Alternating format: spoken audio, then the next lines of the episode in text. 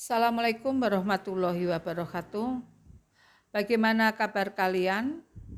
Tetap semangat ya.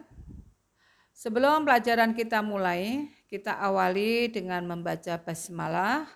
Mari, bismillahirrahmanirrahim. Semoga Allah memberikan kemudahan dan kelancaran pada pembelajaran hari ini. Pada pertemuan sebelumnya, kalian sudah melaksanakan PH ya, bahkan sudah remedial dan pengayaan. Tolong remedial dan pengayaan cepat dikumpulkan, akan Ibu koreksi dan supaya cepat selesai nanti hasilnya memuaskan ya. Anak-anakku, pada kesempatan ini kita akan belajar mengenai drama ya. Kalian akan diajak untuk semakin mengenal karya sastra, terutama pengetahuan tentang drama. Pasti kalian tertarik sebab dengan mempelajari drama, kalian akan mengetahui bagaimana mengidentifikasi unsur drama, dimulai dari alur cerita, babak, konflik, dan akan disajikan pula teori drama yang menambah pemahaman kalian, dan untuk dapat mempraktekannya, kalian juga dibekali dengan teori bagaimana seharusnya mempertunjukkan tokoh dalam teks drama dengan baik. Dan pada akhirnya kalian bisa bermain drama dengan benar, gitu ya. Pasti kalian sudah tahu apa itu drama, ya, sudah mendengar atau sudah melihat drama. Drama itu merupakan cerminan kehidupan masyarakat, berbagai jenis polemik dan peristiwa dalam masyarakat yang dapat dipentaskan menjadi lakon drama. Sebagai seni pertunjukan, drama terbilang komplit karena dalam pementasan drama terdapat seni musik dalam iringannya, seni sastra pada skenarionya, seni tari pada gerakannya, dan seni lukis pada tata arsitek panggungnya. Drama yaitu merupakan tiruan kehidupan yang diproyeksikan di atas pentas. Pada saat menonton drama, penonton seolah-olah melihat kejadian dalam masyarakat. Kadang-kadang konflik yang disajikan dalam drama sama dengan konflik batin kita ya sendiri. Potret suka duka, pahit manis, dan hitam putih kehidupan manusia. Drama sering disebut sandiwara atau teater. Kata sandiwara berasal dari bahasa Jawa, sandi berarti rahasia, warah berarti ajaran. Jadi sandiwara berarti ajaran yang disampaikan secara rahasia atau tidak terang-terangan. Jadi drama mengandung ajaran moral bagi penonton. Pengertian drama secara umum adalah sebuah karya sastra yang ditulis dalam bentuk dialog dan memiliki maksud untuk menampilkan sebuah pertunjukan yang diperankan oleh aktor. Drama terdiri dari beberapa bagian yang tersusun secara sistematis. Bagian-bagian dalam drama membentuk susunan alur drama. Alur drama bergerak dari suatu permulaan melalui bagian pertengahan yang berisi konflik dan menuju bagian akhir drama. Struktur drama meliputi babak adegan, yaitu ada prolog, dialog, dan epilog. Ya. Bagian awal drama diawali dengan prolog. Prolog merupakan pembuka, pengantar, atau latar belakang cerita yang biasanya disampaikan oleh narator atau tokoh tertentu dalam drama atau tokoh tertentu drama. Jadi yang dimaksud dengan prolog itu pembuka ya, pembuka atau memperkenalkan. Contohnya OVC. OVC itu sebelum tampil biasanya seorang naratornya itu memberikan pengarahan. Ini pelakunya atau tokoh-tokohnya misalnya. Atau misalnya dalam sinetron Ikatan Cinta. Itu ada tokoh-tokohnya. Sebelum dimulai biasanya diperkenalkan tokoh-tokohnya. Misalnya ada Arya Saloka sebagai Aldebaran, Manopo sebagai Andin dan sebagainya. Itu dalam prolog. Ya. Selanjutnya setelah ada prolog, ada dialog. Ya. Inilah yang membedakan karya sastra drama dengan karya sastra yang lain. Dialog itu merupakan percakapan antara tokoh dengan tokoh yang satu dengan tokoh yang lain, ya, atau percakapan antara tokoh dengan orang lain.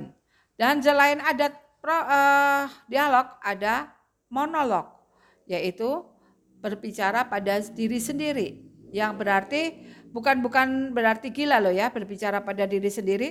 Berarti berbicara pada diri sendiri misalnya penyesalan. Kenapa kemarin saya tidak belajar ya, akhirnya nilai saya jelek. Itu monolog, berbicara pada diri sendiri. Setelah ada monolog, ada epilog. Epilog itu penutup. Ya. Penutup yang berisi simpulan atau amanat. Pesan tentang keseluruhan isi drama. Epilog biasanya disampaikan oleh narator atau tokoh lainnya. Itu epilog. Jadi dalam suatu drama itu ada prolog, monolog, dan dialog serta ada epilog. Prolog itu pembuka, dialog itu percakapan, sedangkan epilog itu penutup dan monolog berbicara pada diri sendiri, ya. Dialog dalam drama dibedakan menjadi bagian yaitu satu ada orientasi, ada komplikasi dan resolusi. Apa yang dimaksud dengan orientasi? Orientasi sebuah drama yaitu menentukan aksi dalam waktu dan tempat tertentu. Di bagian ini digunakan untuk memperkenalkan para tokoh, menyatakan situasi suatu cerita, mengajukan sebuah konflik yang akan dikembangkan pada tahap selanjutnya. Jadi orientasi itu pembuka, pengenalan, ya. Sedangkan yang kedua ada komplikasi. Dalam sebuah drama merupakan bagian tengah atau inti drama. Dalam hal ini konflik mulai dikembangkan, yaitu pelaku utama mendapat rintangan dalam mencapai tujuan. Tokoh utama mengalami konflik, permasalahan, dan kesalahan dengan tokoh lain. Dalam hal ini tokoh utama mulai melakukan perjuangan untuk menyelesaikan masalah dan rintangan yang dihadapi. Jadi komplikasi ini timbulnya masalah, ya. Masalah mulai muncul, terus akhirnya klimaksnya atau masalah mulai memuncak, konflik mulai memuncak dan akhirnya ada penyelesaian atau resolusi. Resolusi itu tahapan untuk penyelesaian suatu masalah atau jalan keluarnya suatu masalah. Itu ya. Di dalam dialog itu jadi mengenal adanya orientasi, komplikasi dan resolusi. Orientasi pengenalan masalah, ya, konflik, pengenalan pelaku, ya, pengenalan tokohnya. Sedangkan komplikasi yaitu konflik mulai muncul, mulai memuncak dan baru ada resolusi yaitu penyelesaiannya. Jelas ya? Jadi di sini dalam dialog itu ada orientasi, ada komplikasi, dan ada resolusi. Tuh. Dalam drama tidak semuanya disajikan dalam secara urut, tetapi melalui tahapan. Ya, dialog bisa diawali dengan konflik dulu, baru kemudian diikuti dengan orientasi. Ya, baru misalnya seperti ini, ditimbulkan suatu masalah dulu, konflik dulu, baru adanya orientasi atau pengenalan. Itu yang disebut dengan flashback, ya. Karena ini terjadi konflik untuk memberikan motivasi bagi tokoh tersebut. Itu ya. Ini disebut dengan flashback. Selanjutnya ada drama babak ya. Merupakan bagian dari naskah drama yang merangkum sebuah peristiwa yang terjadi di sebuah tempat dengan urutan waktu tertentu. Babak ya. Ada babak 1, babak 2, babak ketiga, atau sering kalau sekarang episode. Episode 1, episode 2, episode 140. Nah, itu babak itu ya. Itu yang dimaksud dengan babak atau episode. Selanjutnya mengenai bentuk-bentuk drama. Bentuk drama yaitu berdasarkan sastra cakupan. Berdasarkan sastra cakupan, drama dibedakan menjadi drama puisi dan drama prosa. Drama puisi, drama yang sebagian besar cakupannya dalam bentuk puisi atau menggunakan unsur puisi. Sedangkan drama prosa menggunakan drama bentuk prosa. Ya. Yang kedua, berdasarkan penyajian lakon. 1. Tragedi. Jenis drama yang menyampaikan kisah-kisah atau tentang kesedihan. Tragedi, kesedihan. Temanya tentang, misalnya tentang kematian, tentang bencana, dan tentang penderitaan. Itu tragedi. Sedangkan komedi. Komedi itu jenis drama yang sepanjang ceritanya berisi penuh dengan kelucuan. Tujuannya membuat penonton tertawa dan akhirnya apa? Happy ending. Itu ya. Jadi komedi itu lucu atau lawak. Yang ketiga, tragedi komedi. Merupakan perpaduan drama komedi dan tragedi yang menggunakan alur duka cita, tetapi berakhir dengan kebahagiaan. Farce, drama yang menyerupai dagelan. Kalian tahu dagelan? Dagelan itu hampir sama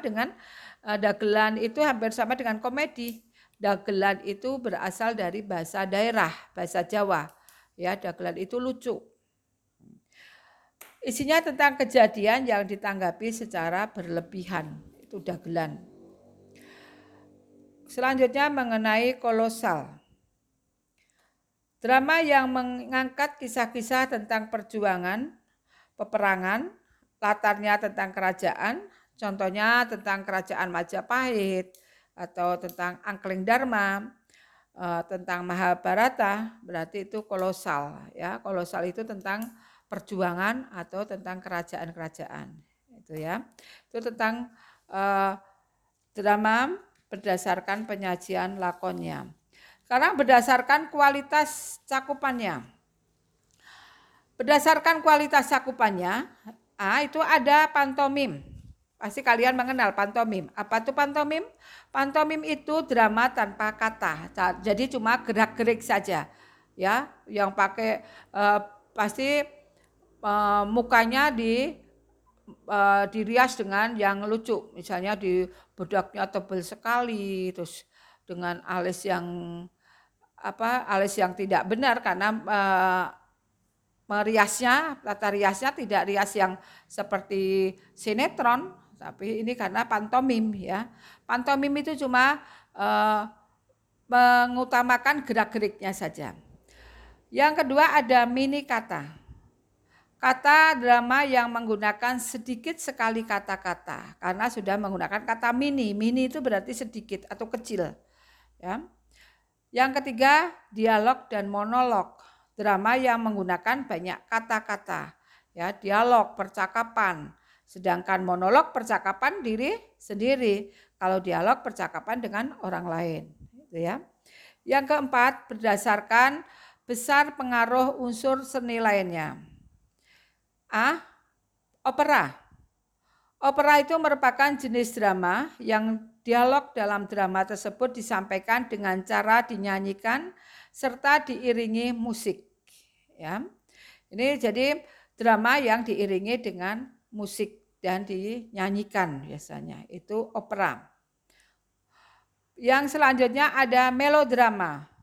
Melodrama hampir mirip dengan opera.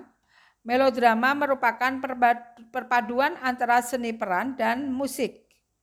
Hal yang membedakan adalah dialog pada melodrama diucapkan sebagaimana biasa, hanya saja tetap diiringi dengan musik. Ya, melodrama itu tetap ada dialognya, drama dialognya ada dan cuma diiringi dengan musik. Itu melodrama. Kalau yang tablo, tablo itu merupakan jenis drama yang dalam penyajiannya lebih mengutamakan gerak-gerik dari pemainnya. Pemain-pemain tersebut tidak mengucapkan dialog, namun penyampaian pesan dari drama tersebut lewat gerakan. Jadi tanpa dialog. Hampir sama dengan pantomim, ya, tanpa dialog, coba dengan gerak-gerik, menyampaikan pesannya melalui gerak-gerik tubuhnya, itu ya, atau melalui gerakan tubuh. Selanjutnya mengenai sendera tari. Sendera tari merupakan jenis drama yang memadukan seni peran dengan seni tari. Aktris dan aktor yang memainkan drama ini mengucapkan dialog dengan secara biasa, namun pada bagian-bagian penting suatu drama, misalnya peperangan, disampaikan lewat tarian. Sendera tari yang terkenal di Indonesia yaitu sendera tari Ramayana yang dipentaskan di pelataran Candi Prambanan.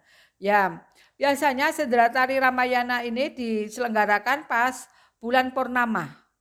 Kenapa pas bulan purnama? Supaya apa?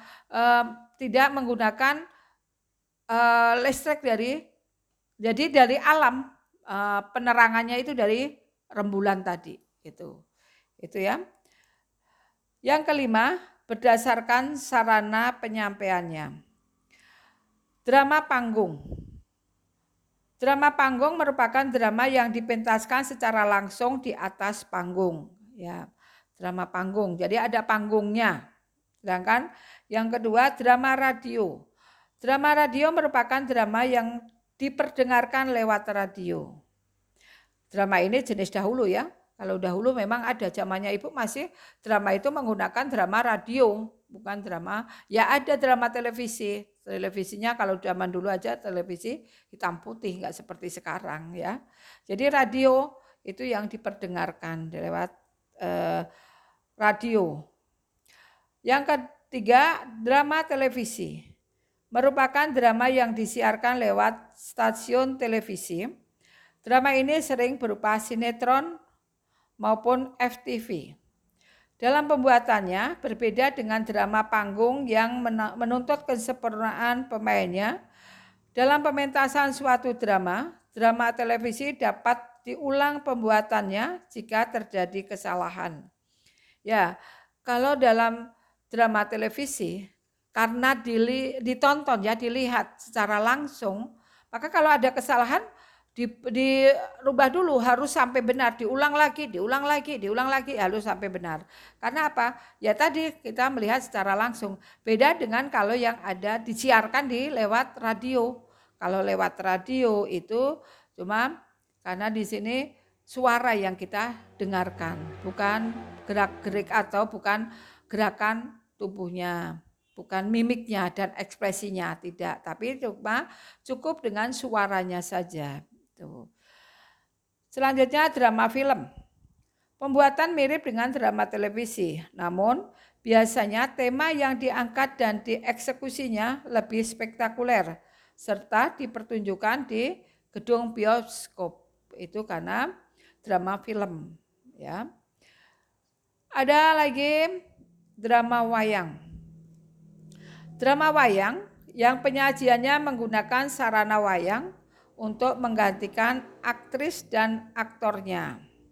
Ya, wayang diperankan atau dimainkan oleh seorang dalang. Wayang kulit itu yang ada dari Jawa Tengah, ada wayang kulit dan ada wayang golek. Wayang golek dari daerah Jawa Barat itu ya. Jadi ada perbedaannya. Yang F itu ada drama boneka. Drama boneka hampir mirip dengan drama wayang, hanya saja medianya yang digunakan dalam penyampaian ceritanya berupa boneka yang dapat dimainkan oleh satu atau beberapa orang. Itu ya. Yang keenam, berdasarkan keberadaan naskah. Ya. Ada atau tidaknya naskah. Kalau sekarang ada drama tradisional dan drama modern. Kalau drama tradisional tidak memerlukan naskah, ya, tidak perlu menggunakan naskah. Pemainnya biasanya hanya diberikan gambaran umum tentang jalan ceritanya saja. Ya, sedangkan setiap adegan yang dipentaskan merupakan hasil kreativitas antar pemain atau sering disebut improvisasi, itu ya. Sedangkan drama modern, kalau drama modern harus menggunakan naskah. Ya, drama modern seperti apa tadi? Seperti sinetron, pasti ada naskahnya, ada skenarionya dan sebagainya. Itu ya. Yang ketujuh, berdasarkan bentuk-bentuk lainnya. A. Drama rakyat. Drama rakyat yaitu timbul dan berkembangnya sesuai dengan festival rakyat yang ada, terutama dari pedesaan. Yang B. Drama domestik, yaitu drama yang menceritakan kehidupan rakyat biasa. Yang C. Drama baca, yaitu naskah drama yang hanya cocok untuk dibaca, bukan dipentaskan. Yang D. Drama absurd, drama yang sengaja mengabaikan atau melanggar konvensi alur penokohan dan tematik.